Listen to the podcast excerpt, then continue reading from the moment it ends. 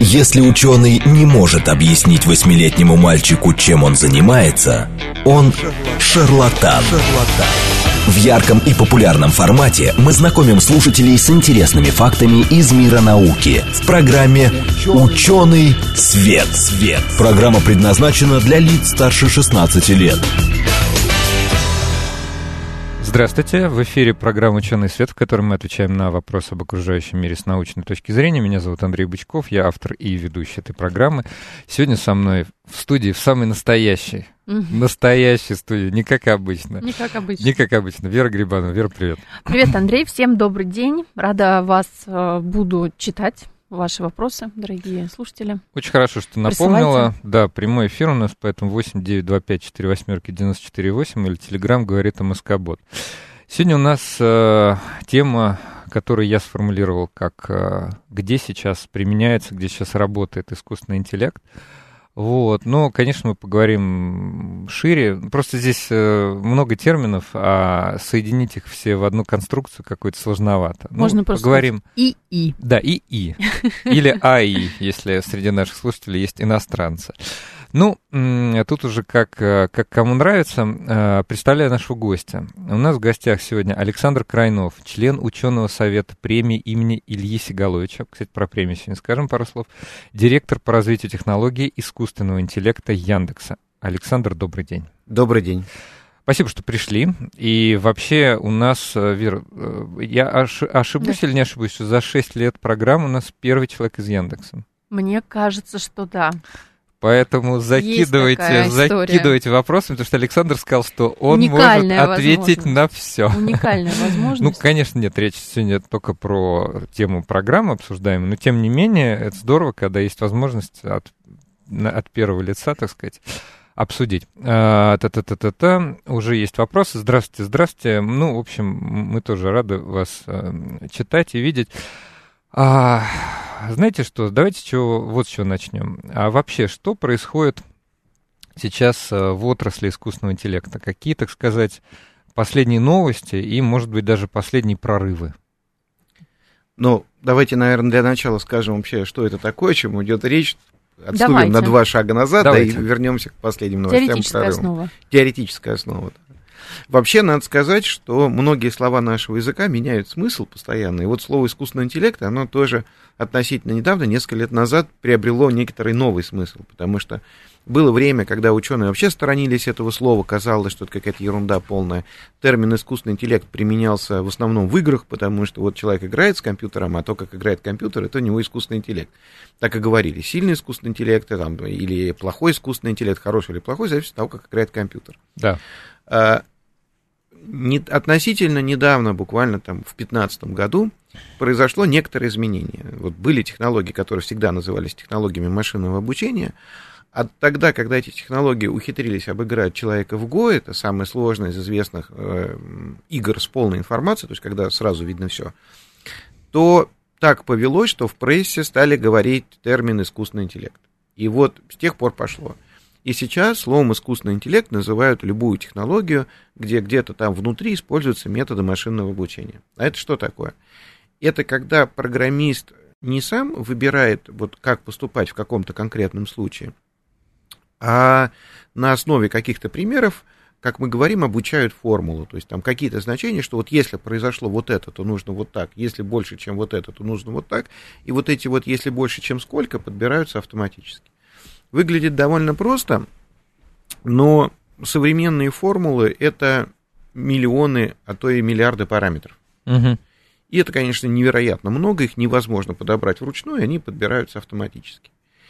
И одновременно вот с, такими, с таким развитием технологий наступил тот момент, когда много, много таких применений вдруг стало реальным.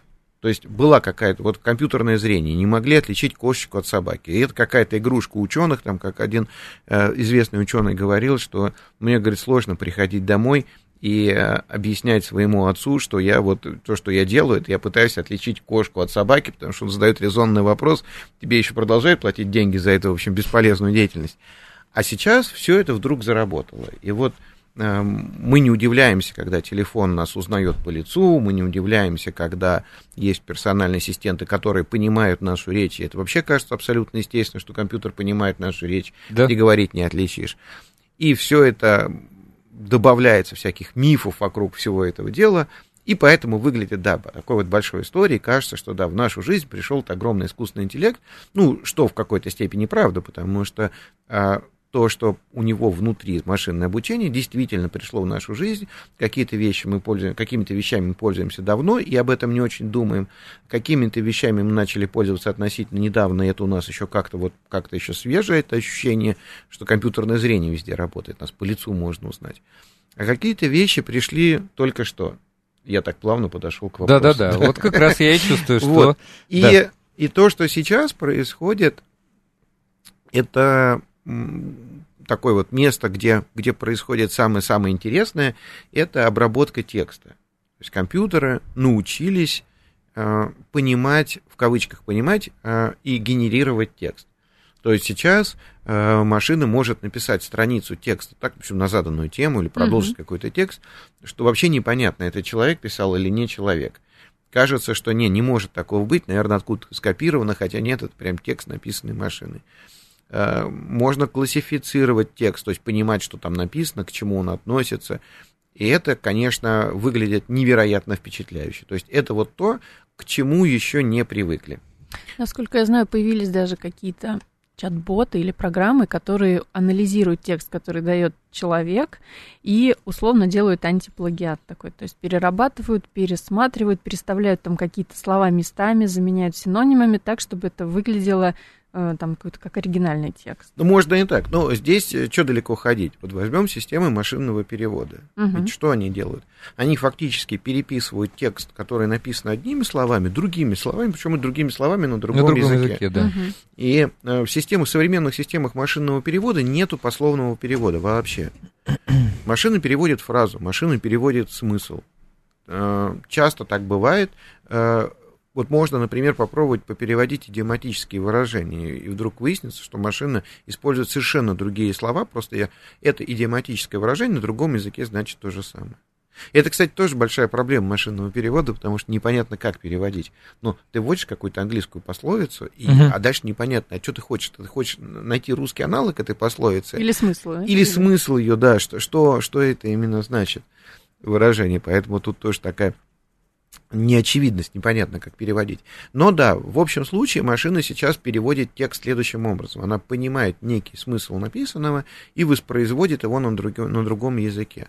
Но я с оговоркой каждый раз буду говорить, вот этот термин понимает, потому что я боюсь, что я буду вводить им заблуждение слушателей. Угу. Там, конечно, никакого понимания нету. То есть это работает таким образом, что э, машина учится две фразы или два слова, или там два текста, все что угодно, какие-то вот текстовые элементы на разных языках или на одном языке, понимать между ними семантическую близость. То есть понимать, что вот эти две фразы, они семантически близки, а эти далеки, не можно... понимая самого смысла фразы. Простите, Александр, что э, перебиваю, но можно ли еще максимально упростить такую, уместна ли аналогия, что вот Вовочка сидит и, значит, э, понимает, что вот Марья Ивановна в среднем, допустим, дает такие примеры, что в половине случаев результат там, допустим, положительный, а в половине результат отрицательный. И научается подгонять. А, и все точнее и точнее, определяя какую-то какую закономерность в этом. Ну, можно, конечно, и так сказать, но здесь происходит... Давайте попробуем объяснить, как это, грубо говоря, работает. На пальцах. Давайте. Представим себе, что у нас есть э, какое-то пространство. Ну, плоскость. Для упрощения возьмем плоскость. Два uh-huh. измерения. x, y. У нас есть плоскость. И мы теперь каждое слово или каждую фразу uh-huh. куда-то в этой плоскости размещаем. Uh-huh. Задача сделать следующее. Задача, чтобы фразы близкие по смыслу лежали рядом в этой плоскости, а далекие по смыслу далеко. Uh-huh откуда-то нам известно, что вот эти два слова значат э, одно и то же. Вот мы их там рядом помечаем. Как можно понять, что два слова значат одно и то же? Автоматически. Ну, например, если они встречаются в одинаковом, в, в одних предложениях, в одинаковом контексте, вокруг них одни и те же слова. Как можно это понять для, скажем, для разных языков? Ну, есть параллельные тексты. Да. Вот есть два текста на разном языке, и мы понимаем, что да, вот эти вот два слова, они в параллельных текстах тоже оказываются рядом. А любые два случайных слова, которые в одном контексте не оказывались, нам нужно раскидать в разные места в этом пространстве. После того, как эту задачу решили, после того, как у нас появилась формула, которая получает на вход текст, а на выходе она для этого текста дает некую координату, то есть она в этом пространстве его где-то размещает. Угу. Дальше мы можем сказать, а что там близко в этом пространстве. И вот используется примерно такой механизм для чего угодно. Ну, допустим, нам нужно генерировать текст. И мы берем, а, берем множество написанных текстов, и говорим следующее, что вот после вот этого слова обычно идет вот это. Значит, если у нас есть какое-то слово, мы его помещаем в пространстве, а дальше э, близость пространства определяет для задачи генерации текста, написания текста, э, не семантическая близость между двумя словами, а вероятность того, что одно окажется после другого. Угу. Но я сейчас оперирую ну, термином словами. Машины подбирают. Да, хотя это может быть предложение, да. А дальше, то есть выглядит как прям совсем просто примитивно. Надо же добавить щепоточку магии. А, мы сейчас вот говорим о двумерном пространстве, а можно себе представить трехмерное пространство, и это более-менее легко. А может это быть пространство в тысячу измерений. Его человеку сложно очень представить.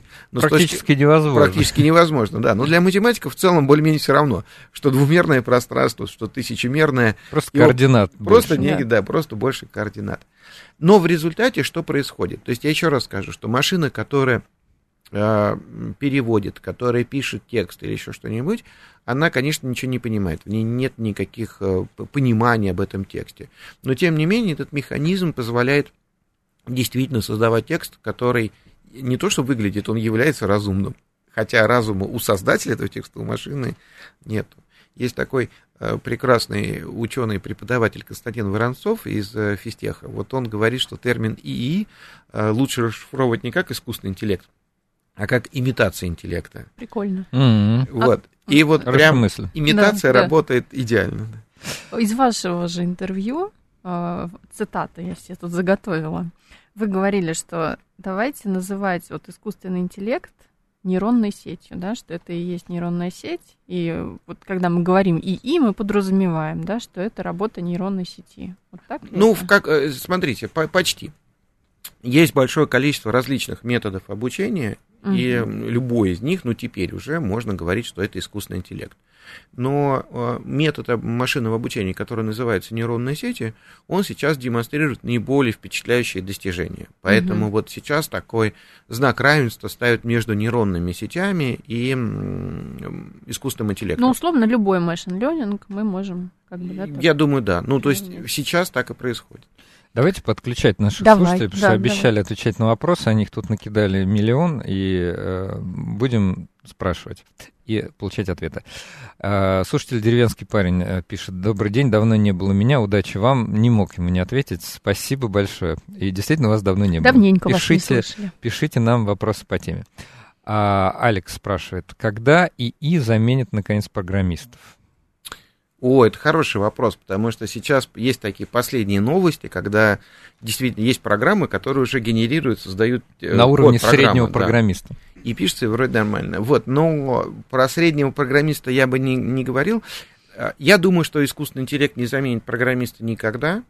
Я абсолютно уверен, что искусственный интеллект сделает работу программиста на порядке более эффективным, потому что искусственный интеллект будет помогать писать программу. Он будет дописывать, он будет писать какие-то куски, но все равно там потребуется довольно значительный контроль человека, потому что, ну, как искусственный интеллект пишет программу, он а, за, за, неким, за некое начало, вот есть некое начало программы, он дописывает наиболее вероятное продолжение. Mm. И чем дальше, тем больше будет получаться так, что то, что он написал, действительно является рабочей программой, что можно будет голосом сказать задание, а там получилась рабочая программа. И это все, несомненно, ускорит э, труд программиста. Но почему мне кажется, что он не заменит? Потому что так как в этом, в деятельности искусственного интеллекта, нету, нету какого-то смысла и понимания процесса, то там есть высокая вероятность какой-то очень грубой ошибки вот именно в генерации такого э, кода программы. А мне кажется, что вообще класс любого специалиста, и уж в том числе класс программиста, определяется его самой грубой ошибкой. Вот если показать самое красивое, изящное решение, я не смогу сказать, человек какого уровня его сделал. А если мне покажут самую грубую ошибку человека, я тогда смогу сказать об уровне человека, который его сделал. Так вот, искусственный интеллект как программист слаб не потому, что он не может найти какого-то изящного решения какой-то программы, ну, опять же, найти в кавычках, сгенерировать, предложить неким случайным образом, то есть, используя некую вероятностную модель, предложить какое-то действительно оригинальное, классное решение а потому что у него будет очень грубая ошибка. Потому что, когда пишется сложная программа, а, нету каких-то готовых паттернов, по которым она пишется. Там создается действительно что-то новое, причем какой-то новый смысл. Угу. И вот для такого невероятно тяжело использовать, я пока вообще не понимаю, как использовать искусственный интеллект. Но для более-менее рутинных задач программирования, там, для отладки, для поиска возможных ошибок или еще чего-нибудь. Ну, только что хотела задать вам вопрос. Можно да, ли да. использовать для поиска ошибок, например? Конечно, конечно. То есть я абсолютно уверен, что искусственный интеллект это будет там, незаменимый инструмент программиста. Целиком программиста он не заменит, но эффективность труда программиста повысит. Что, кстати, характерно, мне кажется, практически для любой другой специальности. Да, э, Игорь спрашивает Николаев. Я слышал, что ИИ легко взламывает пароли. Или я путаю с квантовым компьютером? Интересная гипотеза. Путает с квантовым Путает компьютером, с квантовым да. компьютером. Вот как раз э, всякий взлом паролей это то, что искусственный интеллект вообще никак не применим. Искусственный интеллект, для того, чтобы искусственный интеллект работал, чтобы можно было его создать, обучить какой-нибудь задаче, э, в процессе обучения на каждой итерации мы что-то там внутри формулы поправили, нам нужно понять, стало чуть лучше или стало чуть хуже. Вот когда ты взламываешь пароль, ты какую-то цифру поменял, а он, и лучше он, не стало. А лучше не стал. Он либо взломался, либо нет. Более того, обычно в системах есть ограничение количества попыток. Да. Но э, тут даже дело не в этом, даже если его снять, он не может ничему не учиться, потому что он не понимает... Системы. А системы не, нет. Да, не, не, нету... Э, он не да, понимает, на, на, стало чуть лучше, или чуть хуже. Вот не зная вот этого, нельзя э, чуть более похоже ответить на пароль или чуть менее. Когда компьютер генерирует текст, мы можем сказать, этот текст чуть более похож на человеческий или чуть менее. Когда он создает изображение, можно то же самое сказать. Когда он отличает кошечку от собаки, он э, говорит это с некоторой уверенностью, вот с такой-то кошка. И мы говорим, да, вот давай, сейчас уже лучше, у тебя уверенность в правильном ответе крепнет, давай там лучше обучайся. А здесь невозможно. А математически говоря, это не дифференцируемая функция, то есть вот когда не, не, нельзя дифференцировать, то тогда и не получается и обучение. Да, а квантовые компьютеры, они как раз э, имеют в своей основе такую там, совсем хитрую, там, не знаю, идеологию, да, что, значит, там, насколько я помню, один бит может принимать там большее количество значений, и если все-таки будет аппаратная реализация, но до нее еще очень далеко, ну, по крайней мере, для, для такой гражданской аппаратной, потому что там требуется жидкий азот и вот это все. Ну, в общем, у нас было пару передач про квантовые компьютеры. Я, я запомнил эти передачи, потому что они за 6 лет были одними из самых ярких. Даже видавшие виды и да очень нам надо еще сделать, подкованные кажется, люди что уже признавались, что их мозг был окончательно взорван после, после этих передач. Вот, кстати, коллеги приходили из физтеха, которые как раз э, занимаются в, в этой области. Хорошо. А, прям вот конкретный вам вопрос. Угу. Придется вам сейчас отвечать за Яндекс. Не знаю, насколько это, а, не знаю, насколько это, как сказать, этич, этически. Да нет, вроде ничего, ничего плохого тут нет. Вячеслав спрашивает, почему Яндекс переводит вместо Виталик Бутерин металлический бутерин? Машина вместо Машина. Ну, то есть, видимо, какие-то вот э, нюансы. Ударения? Да, ударения. Виталик, потому что металлик, он, наверное, а, да, как-то так металлик, металлик, металлик думает. Переводит, наверное, распознает. Наверное, речь идет про ошибку распознавания. Наверное, да, перевод про да, ошибку да, распознавания. Ну, распознавание, да, распознавание пока несовершенно, конечно, и э, пока машина для общей задачи распознавания не достигла уровня человека, значит, и возможны ошибки. Почему я говорю для общей? Потому что для каких-то, как говорят, узких доменов, то есть для узкой области применения, вот, например, в навигаторе, uh по нашим замерам авто, машины распознают уже лучше человека. То есть, когда мы говорим название адреса улицы, куда ехать, то машина справляется лучше человека. Помните клип Ленинграда, когда таксист говорил Рубинштейна, неправильно, да. там Рубинштейн, еще что-то не да, могли да, распознать. Было ужасно обидно, потому что вообще, как ни скажи, распознает, в том числе, как говорят в этом клипе, распознает. То есть э, здесь все хорошо работает. А в ситуации, когда когда может быть произнесено все что угодно, когда это не на широкую тему, то да, конечно, ошибки в распознавании еще бывают, они потихоньку, потихоньку, потихоньку улучшаются. Основная сложность заключается в том, что если бы мы э, слушали отдельно те звуки, которые мы произносим, те бы фонемы, то мы бы угу. тоже вообще бы ничего не поняли. Мы понимаем смысл услышанного только в контексте. То есть вот когда мы понимаем, в каком контексте мы находимся, когда мы знаем примерно, чего ждать, или когда мы слышали какие-то куски речи до и после, угу. то есть у нас есть некое ожидание, тогда мы хорошо понимаем. Компьютер работает примерно так же, ну, или система искусственного интеллекта, не знаю, как мне правильно называть, компьютер, искусственный интеллект. Ну, примерно. Искусственный, если у нас передача искусственный интеллект, буду искусственный да, интеллект использовать. Искусственный, да. интеллект, да. искусственный интеллект работает в целом так же, то есть он все равно есть некая некое ожидание, что там может быть услышано, исходя из контекста, но нужно понимать, что у него все равно гораздо меньше контекст есть. То есть, если это система распознавания речи, то у нее контекст это то, что она распознала до этого. Она же не видит, в какой ситуации находимся, кому вообще может быть сейчас обращено. Э, она не знает там кон- кон- конкретного человека. То есть, она не в ситуации. Когда мы находимся не в ситуации, какую-то случайную, случайную фразу нам распознать тоже очень тяжело. Вот абсолютно. Вот Вячеслав уточняет, что перевод из Ютуба именно, именно с контекстом. Но я, э, вот даже его пример второй Вячеслава, машина вместо машины, вы знаете, огромное количество людей, с моей точки зрения, ну, у меня как бы уже такое почти что профессиональное ухо, да, сколько лет записываю и, так сказать, провожу и интервью в том числе, Э, такое большое количество людей говорит по-разному. Вы вот действительно обратите на это внимание. И поэтому, если в ролике кто-то проживал какую-то фразу, и так получилось, что даже носитель русского языка аномально чуть-чуть сместил ударение в другую сторону, вот вы его как человек, скорее всего, поймете. А у нейросети, которая прошла обучение там на, на каком-то миллиарде, ну, да. она... Да не миллиарде, наверное, может быть, меньше. Тогда ну да, она, она, она просто воспринимает за чистую монету. Она видит, что это скорее больше похоже на ударение на первый слог. И все, и тогда интерпретирует это как... Э, Но вообще я хочу сказать, что у нас, у людей, как-то фантастически быстро растет требовательность.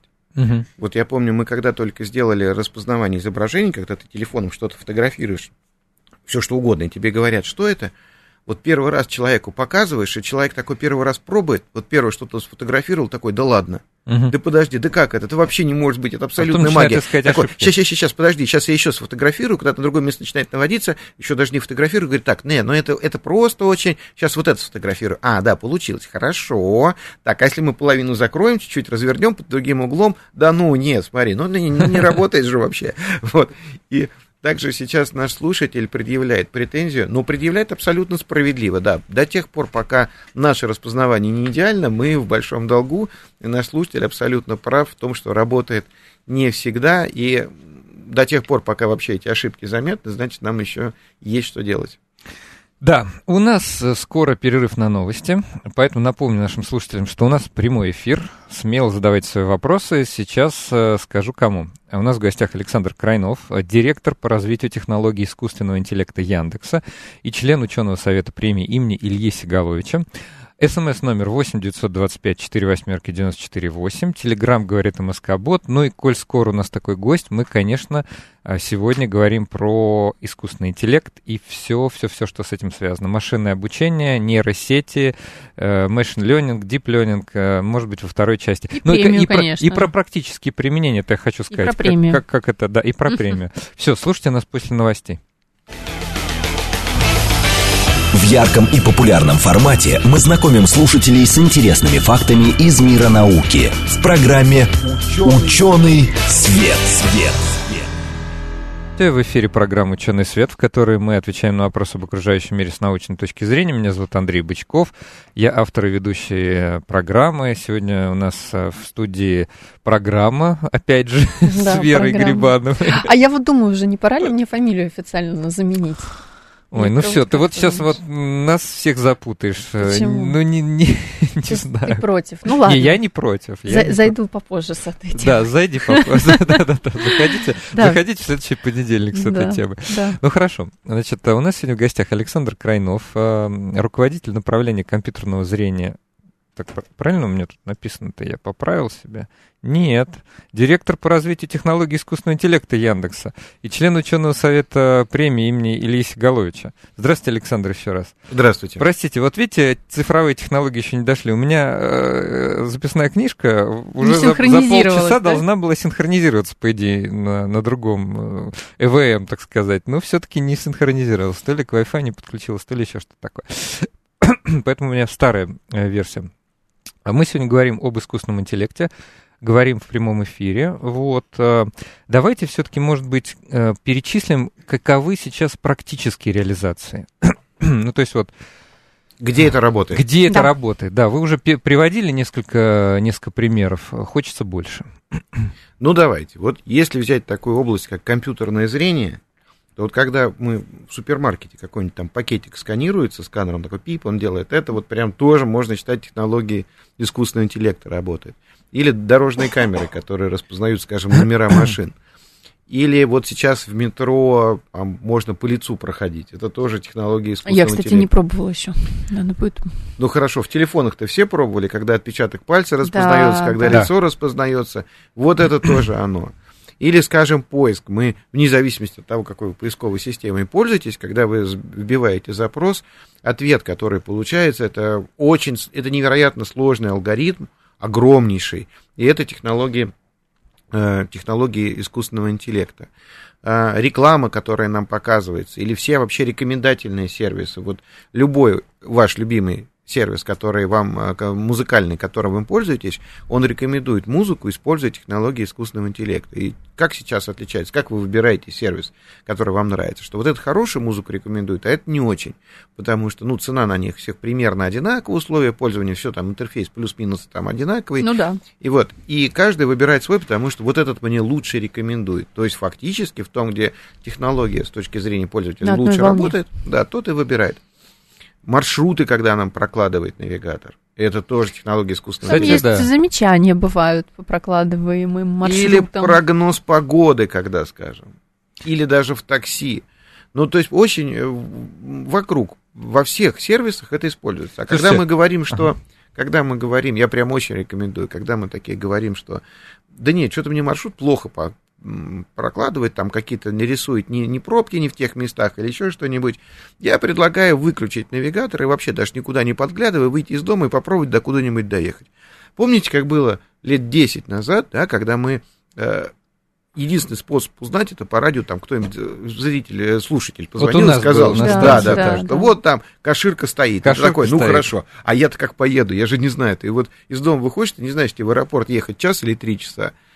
А сейчас мы прям абсолютно полагаемся на это. Да, конечно, ошибки бывают, наша требовательность растет. Но если сравнить с тем, как было совсем недавно, 10 лет это совсем недавно, то сейчас, конечно... Ну, по карте ездили. Или навигаторы Компас. были такие, где карты уже загружались, и они вот в режиме офлайн, да, Гармин, там какие-то... А в основном на заправках покупали эти бумажные карты, да, там да, все да. на колени раскладывали, путались. Вот.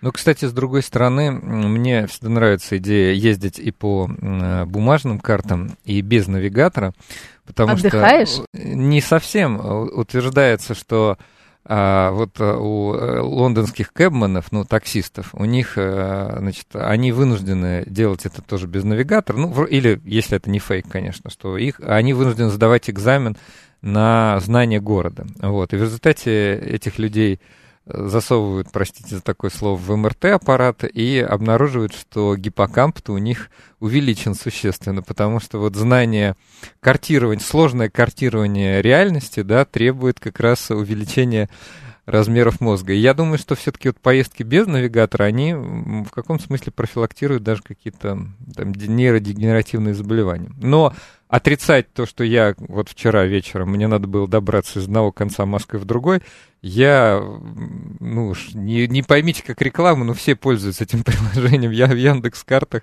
каждые пять минут обновлял маршрут, пытался все-таки найти самый лучший. Да, пробки вчера были ужасные. Пробки вчера были 9 баллов, вообще невыносимо. Там все 2, Два часа ехал, но тем не менее доехал. И, конечно, я полагался на вот эту самую э, нейросеть, да, на искусство. А, вы знаете, я хотел вас еще перебить, когда вы говорили про погоду. Вот понятно, как э, классическая классическая задача искусственного интеллекта, распознавание образов, э, перевод. Здесь э, вопросов нет. Я не понимаю, как это можно сделать по-другому. Невозможно сделать алгоритм, если if, значит, э, такое-то слово равно такому-то, значит, мы переводим такое-то. Код вырастет до миллиарда, ну, там, миллионов, наверное, строк. Вот. А с прогнозом-то погоды, вот в тот же, та, та же самая Яндекс Погода, там э, какая-то технология Метиум, там работает э, именно тоже нейросеть с обучением, или там Да. прогностическая модель? Нет, там, конечно, конечно, нейросеть с обучением, и мало того, нейросеть, которая предсказывает, где сейчас будет идти дождь, можно же посмотреть, где идет дождь, Да-да-да. где он будет через два часа. Это распознавание картинок. Да вы что? Да, и давайте Спутниковых? расскажу, как это работает. Это О, вообще довольно поразительно. Есть такие устройства, называются метеорадары. Вот стоит Да. метеорадар, он пуляет, значит, сигнал вдаль, и когда сигнал отражается от осадков, от снега, от дождя, возвращается, и получается такая картинка. Вот где-то сигнал вернулся, где-то нет, есть такая картинка, по которой можно примерно понять, где идет дождь. Это обычные алгоритмы, которые классически используются. Но дальше что получается? Есть, накопленные, э, есть такие накопленные картинки, есть такой бесконечный временной ряд картинок. Вот они там каждые 15 минут радар стреляет, тут каждые 15 минут, значит, картинка меняется. И что мы делаем? Мы используем нейронную сеть, которая анализирует это изображение для предсказания следующей картинки в, послед... э, в последовательности. Направление изменения, Да, говоря. Да, да. То есть есть, Фронта. есть какая-то последовательность изменений картинок, и нейронная сеть говорит, что, видимо, следующая картинка будет такая. Она ничего не знает, понятное дело, там ни про фронты, ни про дожди, ни про что вообще, не, не про, про то, что это погода. Для нее это просто анализ последовательности картинок, последовательности изображений. Но и это еще не все. Дело в том, что радары эти очень дорогие, ими очень мало, что зона покрытия у них очень маленькая. Но все покрыто спутниковыми снимками. И это вполне коммерческий сервис, то есть можно подключиться там, к этому сервису и за деньги получать там раз в 15 минут с спутников фотографию Земли. И там покрыто, ну, не- если не все, то практически все, вся Ну да. Земля покрыта. А дальше мы делаем следующее. У нас есть для некой области изображение с радара. И для этой же области, разумеется, есть изображение со Понятно. спутника. Вы их учите по Мы- радарам. Абсолютно верно. Мы учим э, нейронную сеть из э, изображения со спутника делать такое же изображение, как с радара. То есть такое же предсказание, как с радара. Если для этой области научили, то распространяем знания везде. И вот тем самым образом мы знаем, где идет дождь. И это чистом виде алгоритм машинного обучения, нейронная сеть. Там буквально несколько разработчиков таким образом считают прогноз осадков по, по всей стране. Прикольно. То есть не только таксистам, не только программистам, не только бухгалтерам следует опасаться, но и географам, коллегам с географического факультета МГУ. А вот с бухгалтерией как ты связал? А вот говорят, что бухгалтерия Считать, тоже да? содержит в себе такие рутинные операции, которые может заменить э, в какой-то момент э, искусственный интеллект. Мне кажется, что опасаться стоит тем, кто опасается. Вот я бы так сказал. А для того, чтобы нечего было бояться, нужно к этому относиться не как к конкуренту, а как к инструменту. Это все-таки инструмент. Это вот замена отвертки на шуруповерт. Нужно ли там ремонтнику бояться того, что появились шуруповерты? Да нет, конечно, он все равно будет нужен. И м, мне кажется, что лучшие специалисты во всех, специ- э, во всех профессиях просто осваивают сейчас активно этот инструмент, начиная там, не знаю, от художника и заканчивая программистом. Ну, опять же, это я так, конечно, с, с улыбкой сказал, хотя это одно из больших действительно опасений, да, то есть люди, которые не совсем разбираются в технологии, они, а, у них прям фобия на этот счет, но это как бы эта фобия не нова. А, Когда-то говорили, что вот самобеглые экипажи, они, значит, э, приведут к очень плохим изменениям, и мир никогда не станет прежним. Он действительно изменился, но, тем не менее, по-моему, ста- гораздо удобнее пользоваться самобеглым экипажем, чем лошадью, которая, значит, надо ее кормить там. Ну, и да, есть такая фраза, вот как раз очень любил говорить Илья Сигалович, что прогресс остановить нельзя. То есть, и действительно, если есть какой-то прогресс, он все равно будет, он будет развиваться, и не было такой в истории человечества, что посидели, подумали, что-то мы зря вот это изобрели, давайте обратно. Закрыть все. Давайте, да, обратно к сахе, к плугу вернемся. Нет, любая автоматизация всегда идет на пользу. Слушайте, раз мы вспомнили много Сигаловича, это очень, э, так сказать, уважаемый человек в Да. IT-мире, в рос- российском IT-мире, да и, наверное, в мировом. А, а, давайте скажем про премию имени Ильи Головича. Давайте расскажем. Но прежде чем сказать о премии, давайте я две минуты расскажу о том, что такое наука в нашей области, потому что не все знают, а это, как мне кажется, очень интересно. Наука в области компьютер-сайенс, то есть компьютерной науки, это, по сути, математика. То есть это mm-hmm. некое под, под, под множество задач математических. И научным открытием здесь является формула. То есть некая формула. И для того, чтобы узнать, что эта формула работает лучше, это, в общем, кажется довольно просто. То есть ты берешь какое-то множество данных, применяешь формулу на этом множестве данных, или в данном случае это может быть сложная формула в составе какого-то программного кода, то есть она применяется, и ты говоришь, вот смотрите, мы на этом наборе данных распознали лучше, чем другие. И так получается, что в области компьютер-сайенс все это абсолютно открыто. То есть вот любое изобретение, оно есть всегда в публичном доступе. Оно в виде исходного кода, в виде опубликованных статей. И а, есть такой, в кавычках, большой спорт, где соревнуются ученые, это топовые мировые конференции. Туда невероятно сложно отобраться, как на Олимпийские игры. Система отбора довольно объективна, но у ученых есть там претензии к объективности отбора, но это сильно более объективно, чем все что угодно. И по, по тому, сколько ученого статей, если они вообще публикации на этих топовых конференциях, можно судить о том, насколько он хорош, потому что попасть туда, повторю, невероятно тяжело. Вот есть научные журналы, и там в области компьютер-сайенс попасть, в общем, несложно. Может, кто угодно. Публикация, публикация в журнале не говорит ни о чем. А на конференции сложно. И э, бывает так, что вот кто-то опубликовал статью на конференции, и тут же это начинает работать у всех в, в реальном продукте. Ну, обычно проходит какое-то время, там, может, полгода пройти, но вот у нас был рекорд в Яндексе э, на моей памяти два дня с момента публикации научной статьи до того момента, как и это уже работало. Внедрили. Да, до того, как работало внедрение. И в этот мировой котел знаний свои знания кидают все. Вот у нас есть тоже своя там научная лаборатория, и задача ребят сделать такие статьи, публиковать такие статьи, которые окажутся востребованы в мире, все из них будут делать какие-то продукты.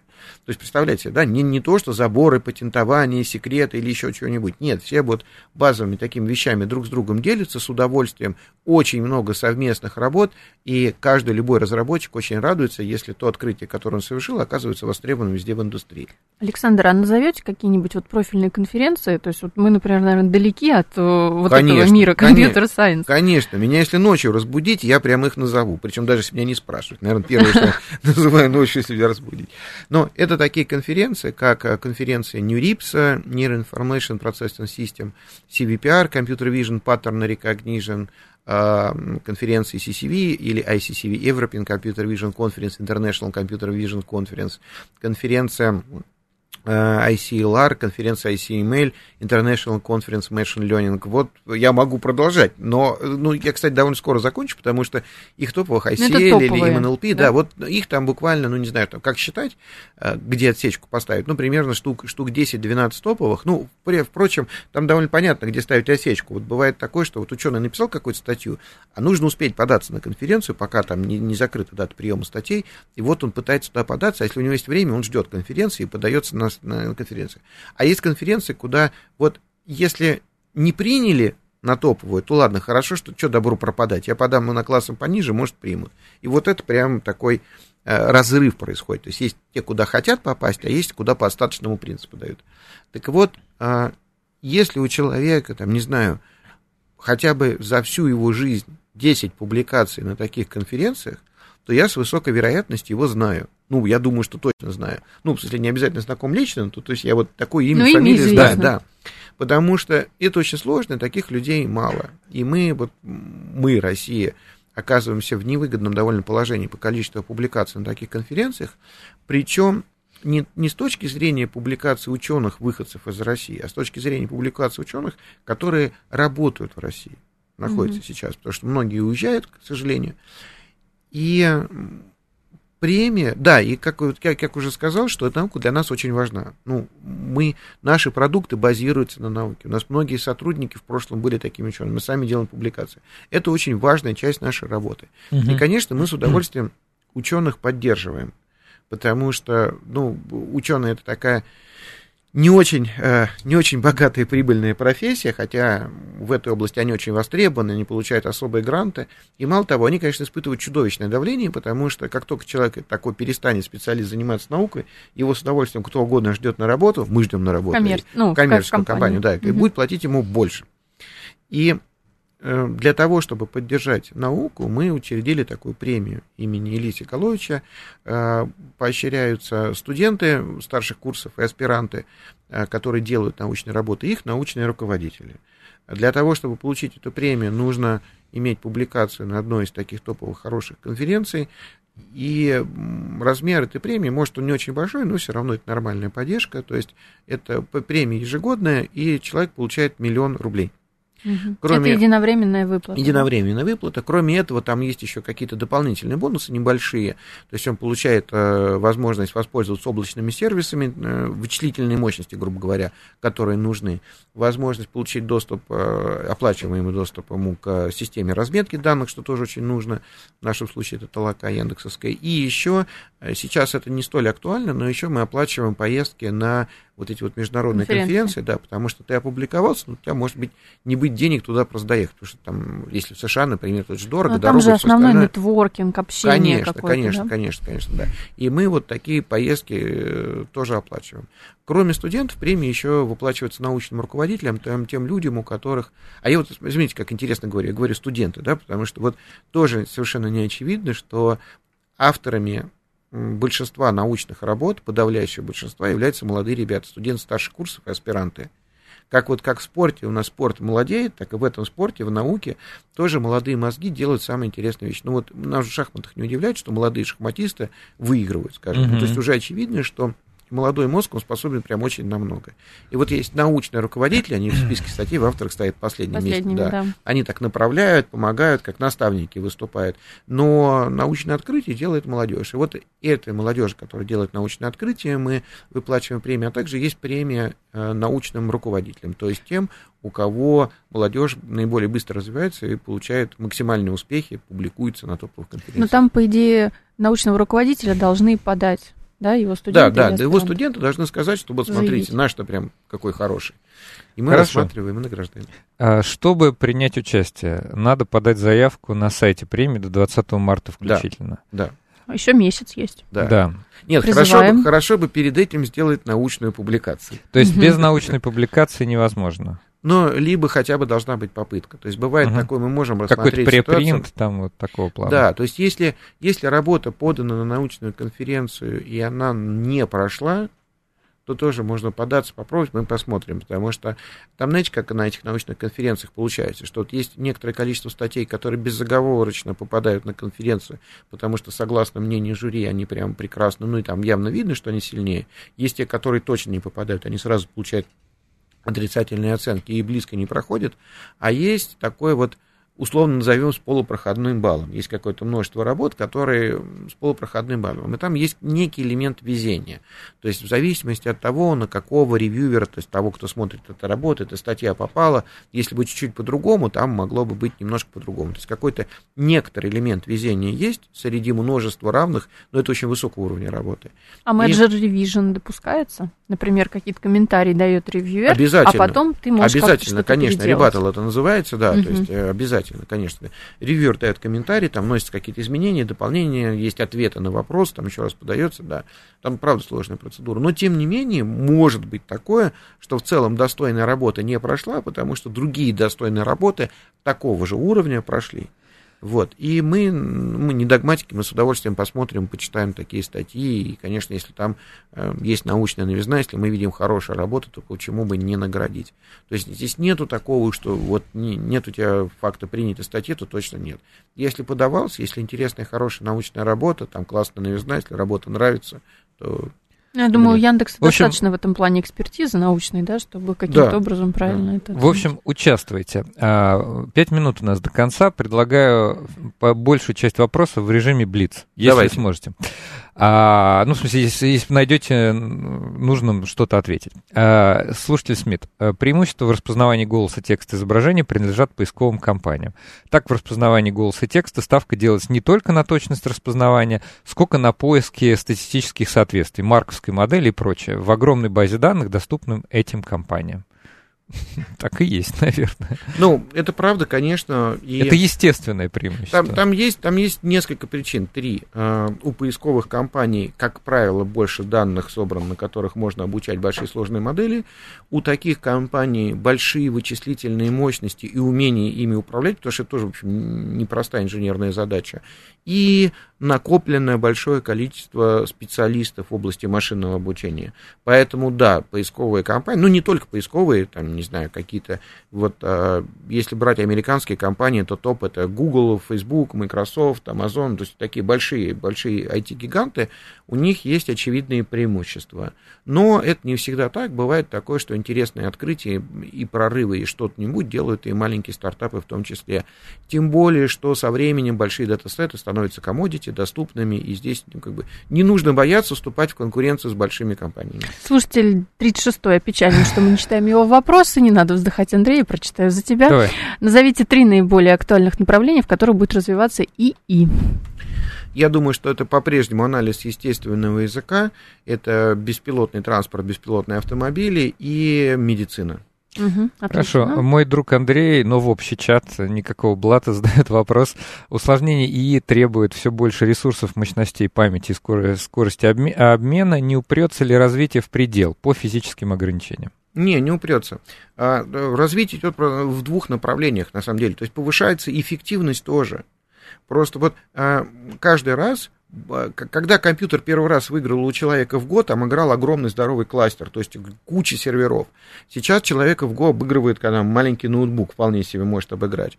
А, алгоритмы одновременно становятся более эффективными, но просто что происходит? Если вы сделали некий алгоритм, который работает в 10 раз быстрее большого алгоритма, то следующее, следующее, что вы делаете, вы теперь этот эффективный алгоритм в 10 раз увеличиваете. И вот он опять занимает все свободные предоставленные мощности.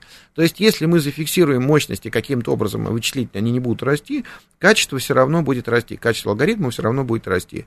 Но пока, пока растут доступные мощности, они тоже используются по полной. Следующий вопрос. Э, существуют ли системы ИИ, отличающие мужские лица от женских? Да, да, да, абсолютно. И это абсолютно уверенно, кстати, надежно я не задумывалась работает. об этом. И это, кстати, прекрасный пример, отличный вопрос, потому что, если вы подумаете, невозможно сформулировать никакое объяснение, чем мужское лицо отличается от женских. Не, ну понятно, ну, что если борода. в одном случае, да, там есть борода, ну, макияж да. или еще что-нибудь, а если вот такие очевидные признаки убрать, не у всех же есть борода и макияж, угу. нету никаких геометрических признаков, вообще ничего.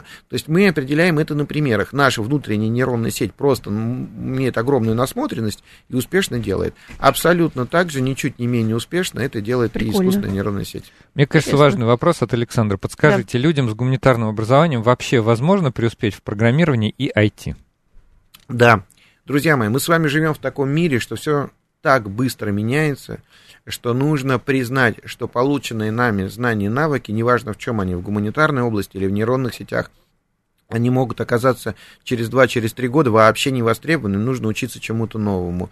И это на самом деле классно, интересно учиться чему-нибудь новому. И нет никаких проблем э, человеку, который сейчас специалист в гуманитарной области, перейти в техническую. Конечно, ему нужно будет что-то новое узнавать, ему будет тяжело, но это абсолютно возможно. Спасибо большое, отличный, Спасибо, отличный ответ для финала программы. У нас закончилось Спасибо. время. В гостях был Александр Крайнов, директор по развитию технологий искусственного интеллекта Яндекса и член ученого совета премии имени Ильи Сигаловича. Если нас слушали студенты, их научные руководители, призываем принять участие если это ваша тематика, потому что, ну, это очень крутая тема. Спасибо всем, кто принимал участие, и до